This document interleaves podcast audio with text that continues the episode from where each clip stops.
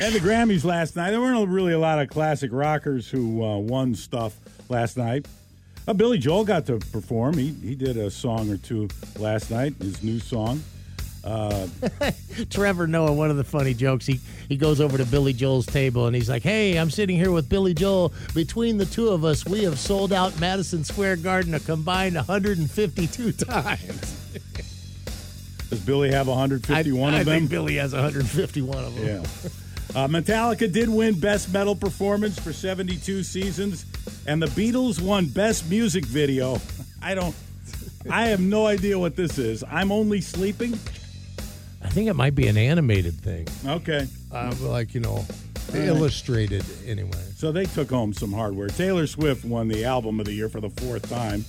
Uh, she's the first one to do that. And uh, and there was some Washington links to all of this last night. Brandi Carlile won won again. She's won a number of these, but she teamed up with Brandy Clark, who is from Lewis County. So you got two Washington ladies in here. Uh, they won together Best Americana Performance on a song that is on Brandy Clark's album. I'm familiar with Brandi Carlile's music. Brandy Clark, I've heard of the name, not as familiar with the music. So I, Same. so last night I, I went through some of her stuff online, and it's it's country, it's really country stuff, I think. But she does she does have some interesting songs. Now here's one, Brad. More storytelling and quirky yeah, yeah, and stuff. Yeah, yeah. Here's one that's called "You're Drunk." Okay, Brandy Knock, Clark. knock, who's there? At two in the morning, well, I guess that you got done. Cause you're here. Standing in the driveway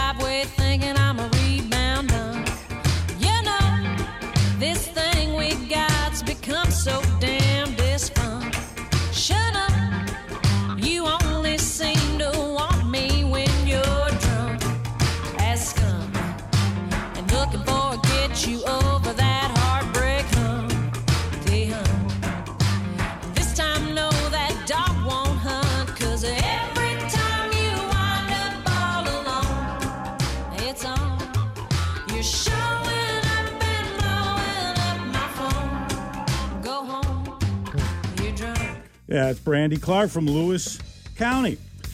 You know who's dead? Apollo Creed. Carl Weathers, 76 years old. Creed.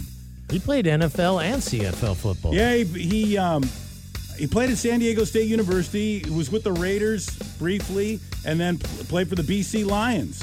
And How cool is that? retired from football in 1974 to go into acting. And so two years later, he's in Rocky. You know, I mean, that's pretty good. Two years in, you get that role. Did three more Rockies, and then Creed became its own franchise. And then Carl Weathers went on to do other things. Uh, Predator with Arnold Schwarzenegger, Happy Gilmore, and uh, some Star Wars stuff. Was he in The Mandalorian and all that? Yeah, yeah. Creed. Uh, there's a book out about legendary movie reviewers Siskel and Ebert. Both of those guys have Those passed guys used away. to carry some weight. Yeah, the book is called Opposable Thumbs because they have thumbs up and thumbs down reviews.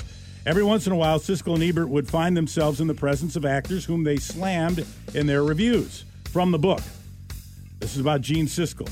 On a trip to Hawaii in 1985, Gene Siskel watched his daughter, his little girl, strike up a conversation with another little girl at the pool, only to discover that the other child's father was Robby Benson, whom Siskel had publicly called one of his least favorite actors.